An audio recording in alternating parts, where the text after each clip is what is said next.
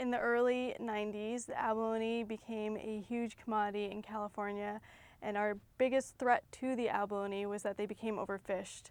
And people loved them so much that they fished them for their meat, and then they realized how beautiful their shells were that they fished them for their shells as well.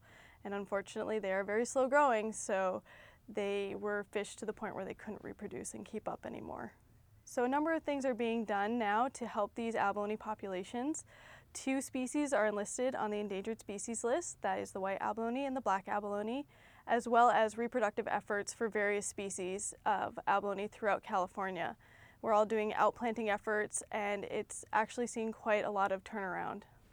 So I work with the white abalone here at the Aquarium of the Pacific. We do a number of different programs with these abalone, including reproductive studies, field studies, and nutritional analysis studies.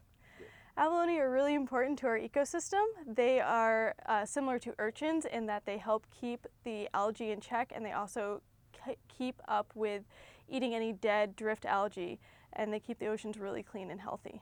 I've never worked with abalone before I came here. I worked with other shellfish, but this is the first gastropod that I've ever worked with.